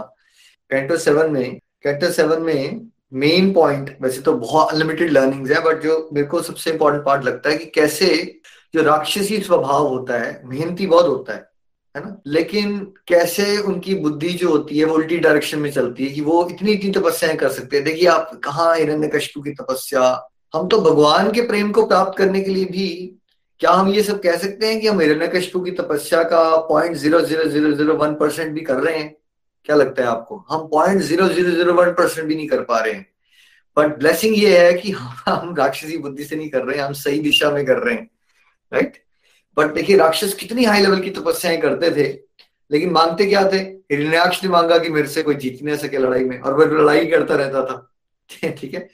कैसे इंसान अगर बहुत सारी वेल्थ और रिसोर्सेज भी इकट्ठी कर लेगा, है? ना पर उसको समाज के दुरुपयोग में यूज़ करेगा तो अल्टीमेटली ना तो उसका मन शांत रहेगा और उसका पतन होगा और दूसरों का भी शोषण करेगा और अल्टीमेटली अल्टीमेटली उसका नाश ही होने वाला है एक दिन, है ना? इसलिए हमें अपने अंदर के राक्षसी स्वभाव को पहचानना चाहिए और भेद जानना चाहिए। जो भक्ति में, भगवत गीता में हमें डिविजन ऑफ़ फेथ बताया, बड़ा क्लियर है। आम जनता सोचती है सभी लोग भक्ति कर रहे हैं, ये भी भक्ति, वो भी भक्ति, वो भी भक्ति। अगर आम बनता आप देखिए वो तो हिरण्यकाश हिरण्यकशपु हिरणाक्ष तो भक्ति कर रहे हैं ना उनके हिसाब से, या फिर जो ताड़कासुर के बेटे थे, सारे भक्ति कर रहे थे, वो तपस्याएँ कर रहे थे ना। बट क्या वो भक्ति थी, या वो तामसिक प्रवृत्ति का एक काम था, जिससे वो अल्टीमेटली समाज को बर्बाद करना चाहते थे, है ना? अपने स्वार्थों को पूरा करना चाहते दूसरों को दुख पहुंचाना चाहते थे, है ना? तो ये वाला स्वभाव हमें समझना है, अपनी इंटेंशन भी चेक करनी है, जब हम भगवान से जुड़ रहे हैं इसलिए भागवतम और भगवत गीता के ज्ञान के अनुसार अपने भावों को लेके चलिए। भगवान से क्यों जुड़ना है हमें? हमें जुड़ना है भगवान की सेवा करने के लिए, प्रेम करने के लिए। ऐसा नहीं कि वो मेहनती नहीं है बट मेहनत अगर आप गलत डायरेक्शन में लगा लोगे तो जस्ट मेहनती होना सही नहीं। कोई खाली मेहनती होने से काम नहीं चलता है। मेहनत किस डायरेक्शन में होनी चाहिए? मेहनत सही दिशा में भी होनी चाहिए। मेहनत तो राक्षस भी बहुत करते हैं। लेकिन करते क्या है उसका फिर? सबको नुकसान ही पहुंचाते हैं। है ना? इसके अलावा देखिए माता के घर में होना और गर, माता जब घर के घर में जब बेबी होता है वो कितना इंपॉर्टेंट टाइम है। हमें प्रहलाद महाराज की स्टोरी से समझ आ जाता है पूरा क्लियर कैसे उनकी मदर भक्त है तो कैसे जो प्रहलाद है उनको कथा सुनने को मिल जाती नारद मुनि से और माता की कोख में ही रहते रहते भगवान के शुद्ध भक्त बन जाते हैं राइट तो इसलिए जो मदर्स होती हैं वो कितना इंपॉर्टेंट रोल प्ले करती हैं। ये हमने दिति और अदिति की स्टोरी में भी समझा था। कि माता का स्वभाव जो है वो डायरेक्टली बच्चों पे इम्पैक्ट डालता है। और ऐसा नहीं कि बच्चों के वर्ल्ड में बाहर आने के बाद माता की कोख से ही शुरुआत हो जाती है। इस बात को टोटली इग्नोर कर दिया जाता है मॉडर्न सोसाइटी में, है ना? लेकिन अगर हम वैदिक सिस्टम के हिसाब से चले तो मदर जितना ज़्यादा डिवोशनी स्ट्रांग होगी, भगवान से जुड़ी होगी, वो अपने बच्चों का उससे कितना कल्याण कर रही है वो स्टार्टिंग से ही। है ना? क्योंकि अगर आप ये सोचोगे कि आप पंद्रह से अठारह साल के बच्चों को अब आप भगवत गीता के, भागवतम की बातें समझाने की कोशिश करोगे, पहले उनका बेस नहीं बना होगा तो मैक्सिमम केसेस में बच्चों की ईगो बहुत हाई होगी, होती है, वो रिबेलियस हो जाते हैं। तब तक ज़रूरी नहीं है वो आपको सुने। तो सबसे इंपॉर्टेंट टाइम क्या है मदर्स के लिए? कब शुरू हो गया वो समय? पेरेंटिंग करने का डिवोशन में बच्चों को लाने का समय कौन सा है? जब आप प्रेग्नेंट हुए। इनफैक्ट सारे के सारे शास्त्रों में क्या बताया जाता है? या भागवतम में भी कथाएँ क्या आती हैं? जब किसी को बोला गया, बेटा, अब आप तुम गृहस्थी चलाओ, तुम वंश को आगे बढ़ाओ है ना? तो वो कहते हैं, पहले तपस्या करो यानी कि जब आप उस भाव में भी जा भी रहे हो ना, कि अभी आप सोच रहे हो कि आपने बेबी करने का प्लान कर रहे हो तो प्लानिंग में लोग करते हैं अच्छा हम उसके लिए कमरा ये वाला लेंगे, यहाँ पे ये वाली वो लगाएँगे, यहाँ पे ये वाली बेड खरीद लेते हैं बच्चों के कपड़े ऐसे खरीद लेंगे। ऑस्ट्रेलिया में तो हम देखते हैं कि पहले से ही ना यहाँ पे तो वो भी चेक कर लेते हैं, उसका जेंडर भी चेक कर लेते हैं तो पहले से ही पता होता है, उसके अकॉर्डिंगली कपड़े भी आ जाते हैं, कमरा भी सेट हो जाता है, ठीक है? लेकिन क्या नहीं होता, क्या नहीं होता? हमें जो असली में देना है ना बच्चों को, उसकी हम तैयारी नहीं करते। हम अपनी डिवोशनल प्रोग्रेस करेंगे, क्योंकि माता पिता का रोल क्या है? गुरु का रोल है ना? गुरु का काम क्या होता है? गुरु का काम होता है बच्चों को भगवान की तरफ़ लाना दैट्स अ मेन काम। हम वो मेन काम के अलावा बाकी सारे काम कर देते हैं। ठीक है? तो हम सबको क्या सीखना है कि जब आप बेसिकली उस स्टेज पे आ रहे हो जहाँ आप, वैसे तो हमेशा डिवोशन करनी चाहिए बट आपको अपनी डिवोशन को ज़्यादा बढ़ा देना चाहिए जब आप प्रेगनेंसी के बारे में भी प्लान करने के बारे में भी सोच रहे हो तो। है ना? This is the best way कि आप समाज को एक बहुत ही डिवाइन सोल गिफ्ट करोगे। आज सबसे बड़ा अभाव क्या है समाज में? सॉफ्टवेयर इंजीनियर्स का डेंटिस्ट का डॉक्टरों का, वकीलों का किसका अभाव है? अच्छे चरित्र के सदगुणी व्यक्तियों का अभाव है। और वो कौन? कौन ला सकता है उसको? अगर पेरेंट्स ये कॉन्सेप्ट को समझेंगे तो वो पेरेंट्स बनने से पहले तैयारी करेंगे, अपनी भगवान से जोड़ेंगे, कथाओं श्रवण करेंगे, खूब परिणाम करेंगे, वो तपस्याएँ हैं उनकी। तब जो है, जो जीवात्मा अट्रैक्ट होती है, वो एक डिवाइन सोल होती है, और उसके बाद प्रेगनेंसी के समय भी भगवान की बातें इंटेंस लेवल पे। और अगर आप गोलोक एक्सप्रेस से जुड़े हो अपने फ्रेंड्स फैमिली आपके आसपास कोई है जो स्टेज पे आ रहा है, उनको बातें समझाओ। इनकरेज दैम तो पॉडकास्ट है वीडियोस हैं, फालतू के टीवी सीरियल देखने से वो अपने को भी और अपने बच्चे को भी, आने वाली को पतन करवा रहे हैं। डायरेक्ट डिग्रेडेशन हो रही है पहले से ही, है ना? माता को, माँ को माला करने की आदत थी तो चांसेस ये है कि माँ की कोख से बाहर निकलेगा तो बच्चा भी ना फटाफट माला करने की तरफ़ अट्रैक्ट हो जाएगा। माँ को हमेशा मोबाइल चलाने की आदत थी निंदा चुगली करने की आदत थी तो फिर क्या हो सकता है? उसी डायरेक्शन में चला जाएगा। तो देखिए, प्रहलाद महाराज की भक्ति मुझे इतनी इंस्पिरेशन लगती है, होनी भी चाहिए। स्मरण भक्ति के आचार्य प्रहलाद महाराज पाँच साल की उम्र में वैसे तो माता की कोख से पर प्रहलाद महाराज पाँच साल की उम्र में उपदेश पूरे के पूरे स्कूल में बच्चों को राक्षसी संस्कारों में से निकाल के मतलब एक राक्षसी संस्कारों में से निकाल के भक्त बना देना, ये तो एक महात्मा, महापुरुष ही कर सकते हैं। तो कितनी मिसकंसेप्शन दूर होती है महात्मा प्रहलाद जी के कथा से। डिवोशन बच्चों के लिए ही है, वहीं से शुरुआत कर देनी चाहिए माँ की कोख से शुरुआत हो जानी चाहिए। और अगर आपके पास भक्ति की शक्ति आ गई है तो आपके पास निर्भयता आ जाती है। निर्भयता। और संसार में हमें दुख कहाँ से मिल सकते हैं? चांसेस किसके ज़्यादा है? संसार में आपको दुख अपने घर वालों से ही मिल सकते हैं, रिश्तेदारों से ही मिल सकते हैं। ये भी आपको प्रहलाद की स्टोरी से क्लियर हो जाना चाहिए। है ना? और ये नहीं होता कि अगर आप भगवान के शुद्ध भक्त हो तो कष्ट नहीं आएँगे। ये भी प्रहलाद महाराज की स्टोरी से बहुत क्लियर है आपको राइट भगवान के शुद्ध भक्त हैं, लेकिन कष्ट भी आ रहे हैं। और भगवान को प्रसन्न कर लेते हैं, तब भी क्या मांगते हैं? भगवान से शुद्ध भक्ति मांगते हैं, भक्तों का साथ ही मांगते हैं, प्रचार प्रसार ही मांगते हैं। लेकिन क्या भगवान उनको सब कुछ देते हैं? यस आध्यात्मिक तो सब कुछ मिल ही जाता है उनको, शुद्ध भक्ति राइट प्रचार की पावर भगवत धाम सब दे देते हैं भगवान, लेकिन साथ में पूरे एक मनवंतर के लिए भोग विलास भी दे देते हैं। तो ऐसा नहीं होता अगर आप शुद्ध भक्ति के रास्ते पे चलोगे तो आप भगवान को, भगवान आपको मटेरियल लाइफ की चीज़ें नहीं देंगे आपको। आपकी सोच से बहुत ज़्यादा मिलता है बट अगर आप वो सोच के डिवोशन करोगे तो आपकी डिवोशन प्योर नहीं है। है ना? तो ये पॉइंट हमने प्रहलाद महाराज से सीखा कि कितना विश्वास है उनको भगवान की भक्ति में। हर जगह भगवान की प्रेजेंस को देख पा रहे हैं। कभी भी लाइफ में आपको लगे आपकी लाइफ मुश्किल है तो आपने प्रहलाद की स्टोरी से ना अपने आप को कंपेयर करना है। जब प्रीति भाभी हमें बता रहे थे, सांपों की खाई में फेंक दिया, सांपों के कुएँ में फेंक दिया, है ना? पागल हाथियों के नीचे फेंक दिया, चट्टानों में नीचे फेंक दिया, खाई में फेंक दिया, तलवारों से मारने की कोशिश की, जहर पिलाने की कोशिश की। थोड़ा सा इमेजिन कीजिए वो किस तरह की अट्रोसिटीज होंगी, क्या ट्रॉमा होगा जो उससे प्रहलाद गुजर रहे हैं। आग, बुआ ने आग में ही बिठा दिया। राइट ज़िंदा जलाने के लिए। लेकिन भक्ति की शक्ति देख रहे हैं आप, फिर भी विचलित नहीं हो रहे हैं। संभाव मेंटेन कर पा रहे हैं और भगवान। हमारे साथ क्या होता है? अभी सत्संग कर रहे हो। घर में कोई बीमार पड़ गया, ओ, शायद सत्संग किया ना। क्या फ़ायदा हुआ मेरे सत्संग करने का? अगर मैं सत्संग कर रहा हूँ और मेरे घर में भी बीमारी हो जाता है तो फिर क्या फ़ायदा? क्या दिया भगवान ने मुझे? हम कितनी फटाफट भगवान पे डाउट कर देते हैं। है ना? तो प्रहलाद से अपनी प्रॉब्लम्स को कंपेयर कीजिए, प्रहलाद जी की प्रॉब्लम से। आपको अपनी प्रॉब्लम्स क्या लगेंगी? आपको सडनली रियलाइज़ होगा, आपकी लाइफ में कोई प्रॉब्लम ही नहीं है। अगर आप प्रहलाद की प्रॉब्लम से अपनी प्रॉब्लम को कंपेयर करोगे ना तो आपको रियलाइज़ होगा, आपकी जीवन में कोई प्रॉब्लम ही नहीं है। देर इज़ नो प्रॉब्लम फिर भी आप रोई जा रहे हो।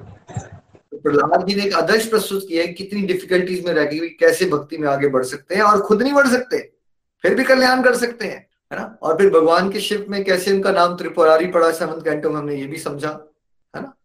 कैसे वो तीन पुरों में राक्षस रहते हैं, सब कुछ होते हुए फिर भी वो राक्षसों हैं तो राक्षस हैं तो दुखी करने आएँगे सबको। और कैसे वो तीन पुरों का बेसिकली एक वान से जो है विध्वंस करते हैं, सबका नाश करते हैं भगवान शिव तो उनका नाम त्रिपुरारी त्रिपुरारी पड़ जाता है। तो ये बहुत सारी कथाएँ हैं, बहुत सारी प्यारी प्यारी लर्निंग हमने इस कैंटो से ली। श्रीमद भागवतम महापुराण की जय हो। देखिए, इतना फिरोशियस अवतार भगवान ने नहीं लिया। वैष्णव अपराध का कॉन्सेप्ट भी आपको बिल्कुल क्लियर रखना चाहिए इस कैंटो में। बड़ा क्लियर हो गया है ज़्यादा माला नहीं भी कर पाते हो, चल पड़ेगा, लेकिन अगर निंदा चुगली करोगे भक्तों की तो नहीं चलेगा। ठीक है? तो साधना जो आपको करना है, जिससे आपको बचना है, उसमें सबसे खतरनाक डिस्ट्रक्टिव एक्टिविटी क्या हुई फिर हमारे लिए भक्तों के लिए? आपने कोई टीवी सीरियल देख लिया? ये ज़्यादा डिस्ट्रक्टिव है या आपने किसी संत की निंदा कर दी? आपने किसी महात्मा की निंदा कर दी? ना इज़ वेरी वेरी बेस्ट कुछ मत बोलो, किसी के बारे में। भगवान के रास्ते में चल रहे हो जिसकी बात सुन के आपको प्रेरणा मिलती है भगवान की तरफ़ चलने उसकी सुनो। कोई ऐसे भी लोग होंगे, महात्मा होंगे, आपको अच्छी नहीं लगती उनकी बात उनकी बात समझ नहीं आती आपको। क्रिटिसाइज मत करो, वहाँ जाओ मत, उनको सुनो मत that's fine it's up to you but किसी को क्रिटिसाइज मत करो, भगवान के रास्ते में कुछ चल रहा है, आपको पता नहीं चलेगा, आपसे वैष्णव अपराध हो जाएगा, आप भगवान की कृपा का पात्र बनना चाहते हो, क्रोध का पात्र नहीं बनना चाहते। इसलिए हम सबको क्या केयरफुल रहना है? वैष्णव अपराध के लिए बहुत बहुत केयरफुल होकर हम सबको चलना है।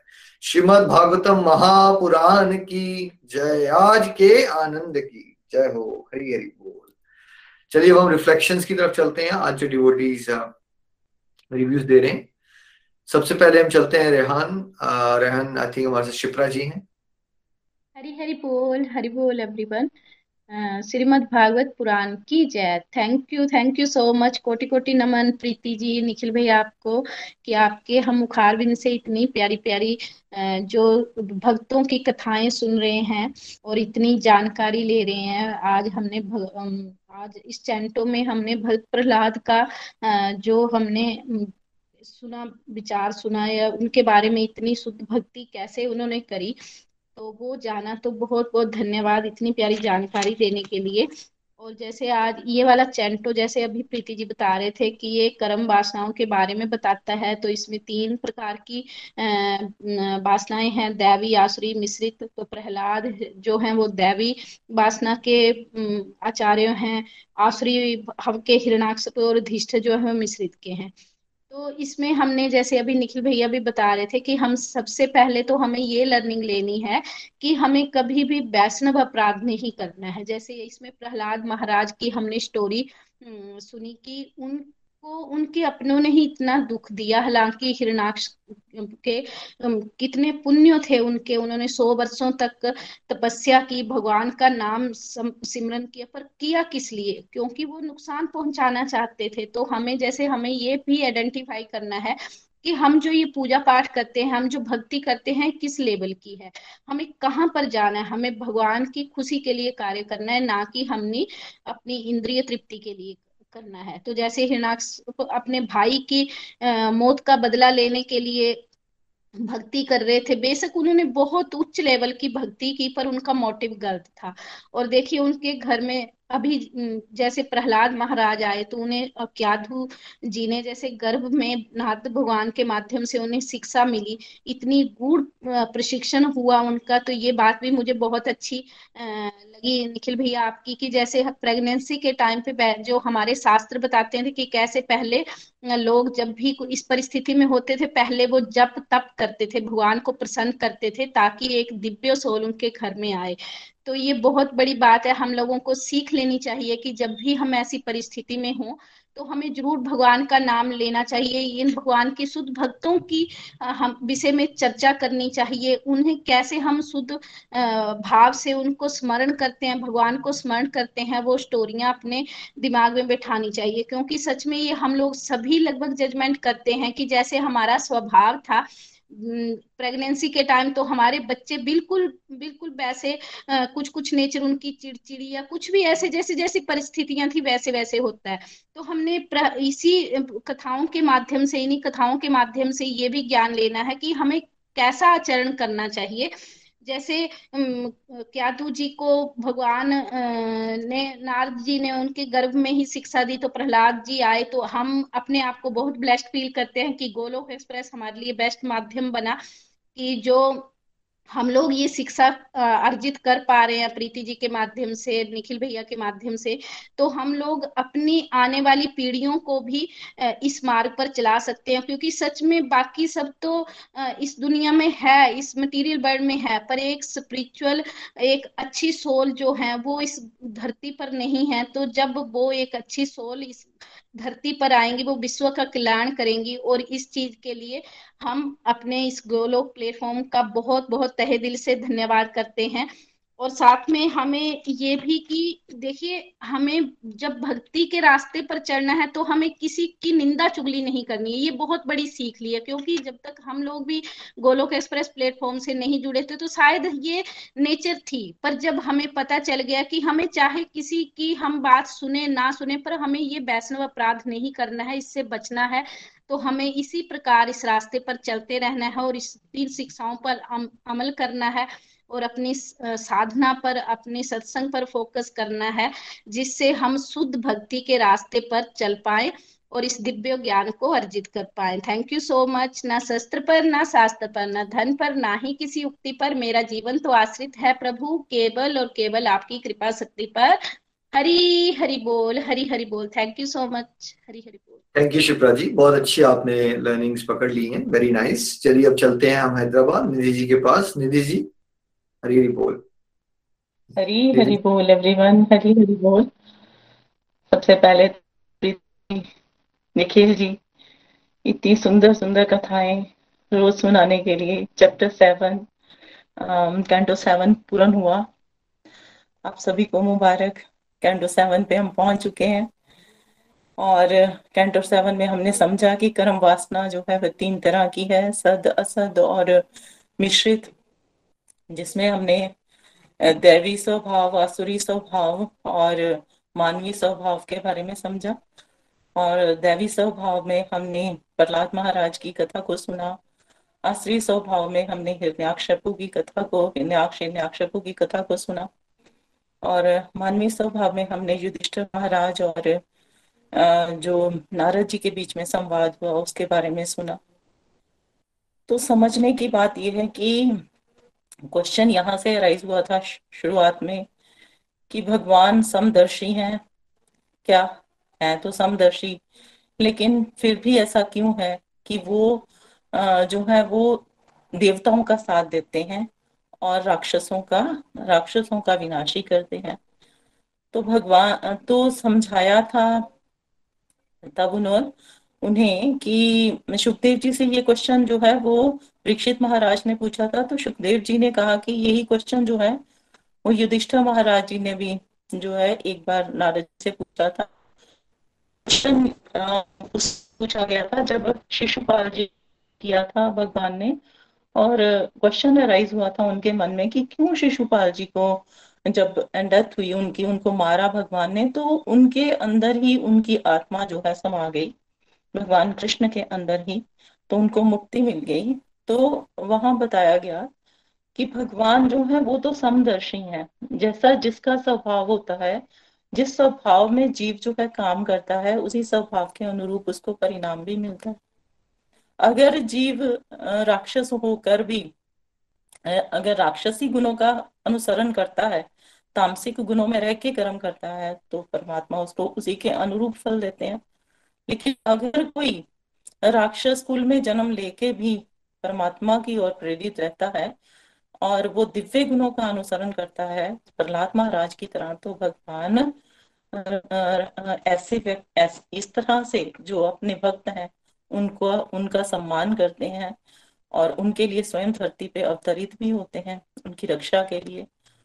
तो यहाँ हमने हिन्याक्ष और हिन्याक्षपु की जब कथा को सुना तो हमें समझ आई कि किस तरह भगवान जो है वो अहंकार का अंत करते हैं। अहंकार का अंत हम स्वयं अपनी, हम नहीं कर सकते हैं। हिरण्याक्ष हिरण्याक्षपु अहंकार के प्रतीक है हमारे। तो हमारे अहंकार का अंत सिर्फ़ और सिर्फ़ परमात्मा ही कर सकते हैं। हम स्वयं चाहें तो नहीं कर सकते हैं। है ना? और फिर हमने प्रहलाद महाराज की कथा को सुना, जिसमें बहुत कुछ सीखने को मिला। क्या क्या सीखा हमने प्रहलाद महाराज की कथा से? निखिल जी ने हमें बड़े विस्तार से बताया कि प्रहलाद महाराज की कथा, अगर हम लोगों के जीवन में कष्ट आ रहे हैं, दुख आ रहे हैं तो बार बार प्रहलाद महाराज की कथा का स्मरण करें। उनको कितने कष्ट मिले, है ना? हमारे अपने ही हमें कष्ट देते हैं, ये भी हमें पता चला इस कथा से।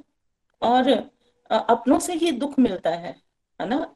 आप सभी जब हम बात करते हैं अपने अपने कष्टों की अपने अपने दुखों को का रोना रोते हैं तो प्रहलाद महाराज जी को कितने कष्ट मिले। भगवान के बहुत शुद्ध माँ के गर्भ से ही भगवान की दिव्य कथाओं को सुना, है ना? और नारद जी के शिष्य थे, लेकिन फिर भी उनको इतने कष्ट मिले, उनके अपने ही पिता ने उनको इतने कष्ट दिए, है ना? लेकिन भगवान का शुद्ध भक्त कितना संभाव में रहता है कि वो इतने कष्टों को सह के भी कभी भगवान की निंदा नहीं करता। हम लोग, अगर हमें थोड़ा भी कष्ट आ जाता है जीवन में तो हम किस तरह से भगवान को ही दोष देना शुरू कर देते हैं कि भगवान, मैं तो तुम्हारी स्तुति इतनी देर से कर रहा हूँ, इतनी भक्ति कर तुम्हारी जो जगह था, फिर भी मेरे जीवन में कष्ट आ रहा है। लेकिन यहाँ प्रहलाद महाराज को इतना कष्ट दे रहे हैं, लेकिन फिर भी प्रहलाद महाराज भगवान के शुद्ध भक्त हैं। उनको हर जगह, हर समय परमात्मा ही दिखाई देते हैं। और खंबे में भी उनको, जब उनके पिता पूछते हैं कि खंबे में भगवान है तो खंबे में भी प्रहलाद महाराज को भगवान ही दिखाई दे रहे हैं। और वो कहते हैं कि हाँ क्यों, क्योंकि उनको हर जगह, हम कहते हैं, सुनते हैं ना, कि परमात्मा हर जगह, हर समय रहते हैं, है ना, एक रूप में। तो परमात्मा तो हर जगह है। बस हमारी दृष्टि में, दृष्टि वैसी नहीं है कि हम उनको देख पाए। और अगर हमें जीवन में कष्ट भी आ रहे हैं तो वो हमारे भले के लिए ही है। ऐसा भी हमें हमेशा याद रखना चाहिए। क्योंकि हमें अध्यात्म के रास्ते पे अगर आगे बढ़ना है तो इन चीज़ों का हमें हमेशा स्मरण रखना चाहिए। कभी भी किसी को भी दोष नहीं देना है, क्योंकि अगर कष्ट आते हैं तो वो भी हमारे ही सुख के लिए हैं, हमारी ही आध्यात्मिक उन्नति के लिए है। है ना? तो यहाँ हमने ये भी सीखा कि अगर आपके अगर कोई बच्चा जनने वाला है या प्रेग्नेंट औरत है तो उसको क्या करना चाहिए? उसका क्या धर्म है? वो, उसका धर्म है कि वो अपने बच्चे की माँ जो है, वो पहली गुरु है। तो अगर माँ गुरु है फ़र्स्ट अपने बच्चे को इस तरह से करना चाहिए कि वो परमात्मा वो परमात्मा बने, जिसके लिए उसको मानव तन मिल रहा है तो उस लक्ष्य की प्राप्ति के लिए मतलब जो है वो पूरा आगे बढ़े। इवन कि अपना ही भलाना करे जो भी जीव है माँ के गर्भ में, वो उस जीव का ही, वो जीव जो है वो अपना ही भलाना करे, जब समाज में आए तो पूरे समाज का भला कर जाए, है ना? तो मुझे बड़ा अच्छा लगा कि देखिए, यहाँ हम निखिल जी से सारी चीज़ें सीखते हैं, सुनते हैं, पढ़ते हैं तो निखिल जी केवल मतलब अपना ही नहीं हम पूरे समाज के लिए समाज के लिए अच्छे के लिए कार्य कर रहे हैं। है ना? तो गोलोक एक्सप्रेस का जो लक्ष्य है हर घर मंदिर हर मन मंदिर है हमें मतलब उस लक्ष्य के लिए अगर उस लक्ष्य की पूर्ति चाहते हैं तो हमें भी अपने बच्चों को मतलब इस तौर प्रेरित करना चाहिए। तो बहुत ही सुंदर सुंदर चीज़ें जो है यहाँ पे हमें आ, सीखने को मिली। फिर हमने ये भी सीखा कि त्रिपुरारी भगवान शिव का नाम त्रिपुरारी क्यों पड़ा? क्योंकि उन्होंने ताड़कासुर के तीनों पुत्रों का जो है वो सोने, चांदी और लोहे के जो पुर उन्हें ब्रह्मा जी की तरफ़ से मिले थे, जो जिनको कोई खत्म नहीं कर सकता था, ना ही किसी की दृष्टि में आते थे, है ना? तो उनको भगवान ने किस तरह शिव जी को ताकत दी, शक्ति दी और भगवान शिव ने एक ही तीर से उन तीनों पुरों को खत्म किया और फिर उनका नाम जो है वो त्रिपुरारी पड़ा। भी समझा कि लास्ट के चैप्टर्स में कि कैसे युधिष्ठिर महाराज बहुत सारे क्वेश्चन पूछते हैं समाज के लिए कल्याण के लिए कि क्या धर्म है। तो आ, बहुत सारे धर्म जो है वो भगवान वहाँ पे बताए जाते हैं नारद जी के द्वारा। लेकिन नारद जी अंत में यही कहते हैं कि जो असली धर्म है सब धर्मों के ऊपर जो व्यक्ति का जो परम धर्म है वो ये है कि वो भगवान की आज्ञा का पालन करे। भगवान की अपना हर कर्म है ना? जो भगवान कह रहे हैं, जैसे जो भगवान ने भागवत गीता में हमें उपदेश दिया करने के लिए कि हमें किस तरह से कर्म करना चाहिए, कैसे रहना चाहिए मतलब भगवान ने वहाँ अपनी वाणी से हमें बताया है तो हमें उसका अनुसरण करना चाहिए, है ना? तो भगवान की आज्ञा का पालन करना है। फिर उन्होंने चार वर्णों के बारे में भी बताया था।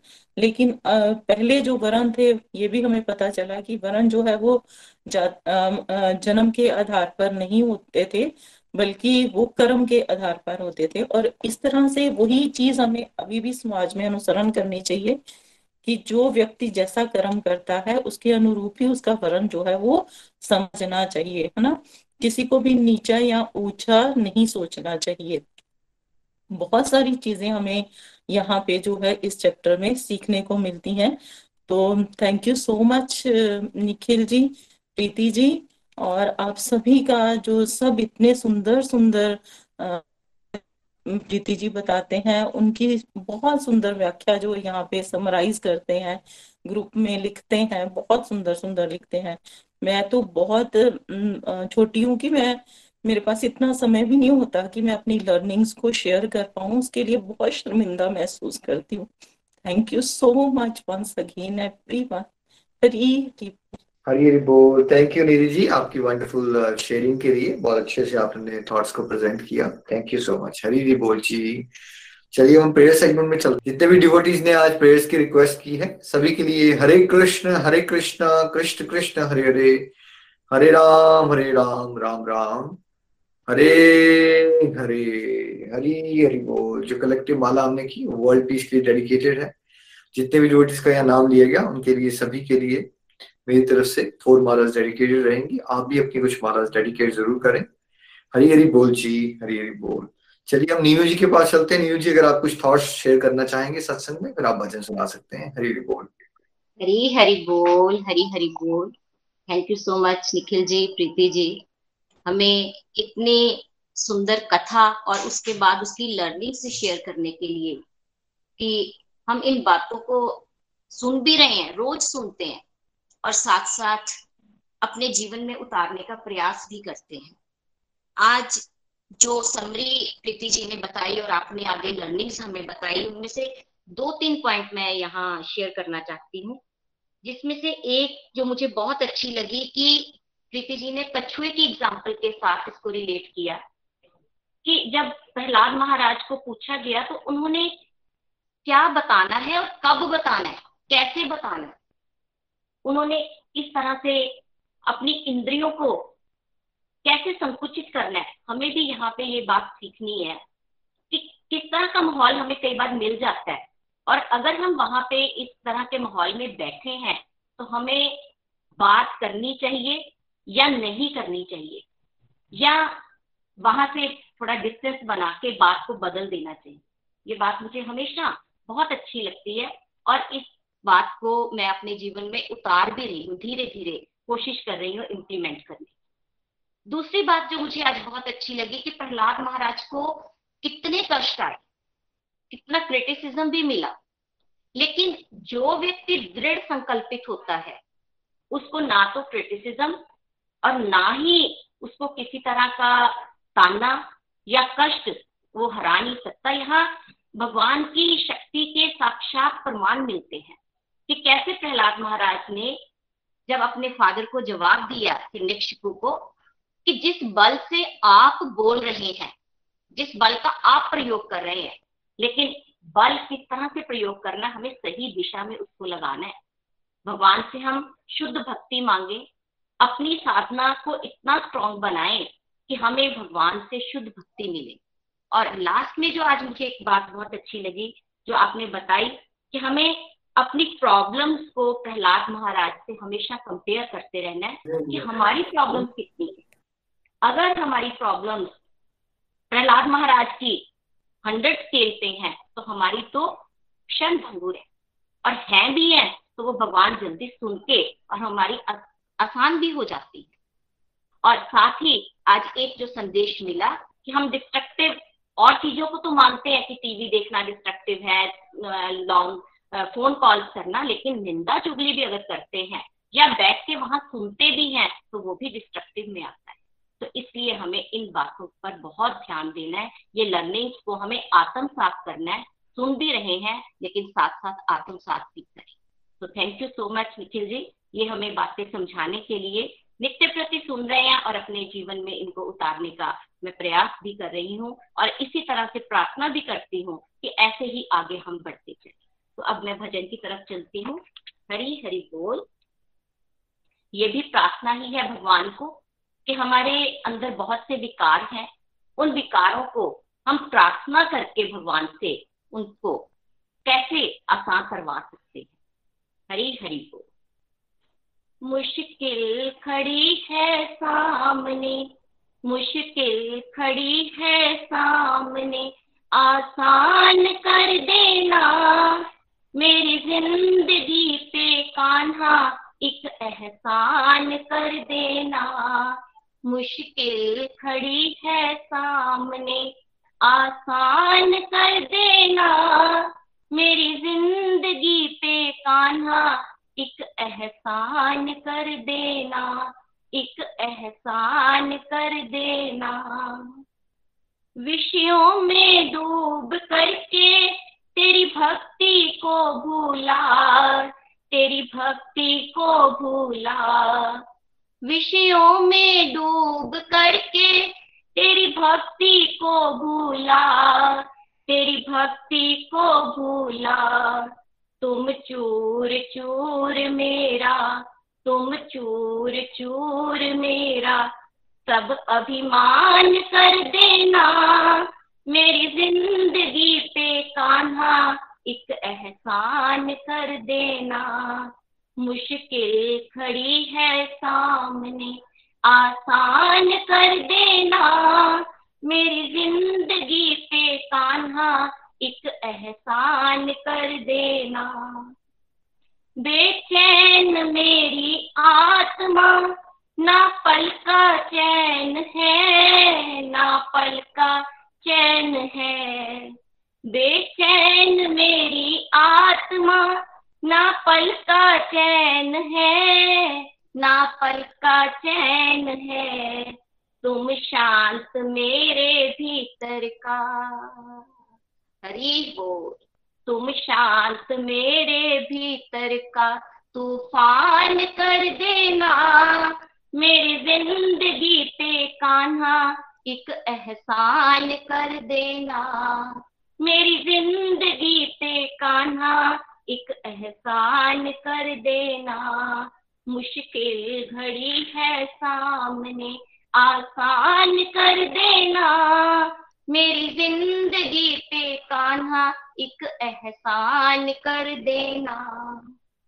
बस आखिरी मेरे दिल की प्रभु एक तमन्ना है, प्रभु एक तमन्ना है। बस आखिरी मेरे दिल की, प्रभु एक तमन्ना है, प्रभु एक तमन्ना है। तू मैं मेरी को मार कर, तू मैं मेरी को मार कर कल्याण कर देना। मेरी ज़िंदगी पे कान्हा एक एहसान कर देना। मेरी ज़िंदगी पे कान्हा एक एहसान कर देना। मुश्किल खड़ी है सामने, मुश्किल खड़ी है सामने। आसान कर देना। मेरी ज़िंदगी पे कान्हा एक एहसान कर देना। एक एहसान कर देना। हरे कृष्ण हरे कृष्ण कृष्ण कृष्ण, हरे हरे हरे राम, हरे रामा, राम राम, हरे हरे हरे कृष्ण हरे कृष्ण कृष्ण कृष्ण, हरे हरे हरे राम, हरे रामा, राम राम, हरे हरे, मुश्किल खड़ी है सामने आसान कर देना। मेरी ज़िंदगी पे कान्हा, एक एहसान कर देना। हरी हरी बोल, हरी हरी। हरी हरी बोल। Thank you so Neeraj ji. बहुत प्यारी लर्निंग्स बहुत प्यारा भजन। आज के आनंद की जय हो everyone just reminder Akshaya Tritiya YouTube live satsang साढ़े पाँच बजे सुबह अपनी फैमिली फ्रेंड्स को ज़रूर बताएँ। ये महा मुहूर्त सिद्ध मुहूर्त होता है one of the most auspicious days in हमारे हिंदू पंचांग में। उसका लाभ ज़रूर उठाएँ। अक्षय तृतीया की गहराई से मैसेज को समझें और उसमें क्या क्या हमने करना है अच्छे से उसके बारे में जाना ज़्यादा जाने। 5:30 AM Indian time YouTube live होगा तो उसको अपनी फैमिली फ्रेंड्स में आप शेयर कर सकते हैं। आज के आनंद की जय हो आप सब अनम्यूट करके वीडियोस पे आ सकते हैं। हरे कृष्णा हरे हरे कृष्णा हरे गोलोक एक्सप्रेस से जुड़ने के लिए आप हमारे email address info at Golok express dot O R G द्वारा संपर्क कर सकते हैं, या हमारे व्हाट्सएप या Telegram number seven zero one eight zero two six eight two one से भी जुड़ सकते हैं। आप हमसे फेसबुक पेज और यूट्यूब चैनल के माध्यम से भी जुड़ सकते हैं। हरी हरी बोल।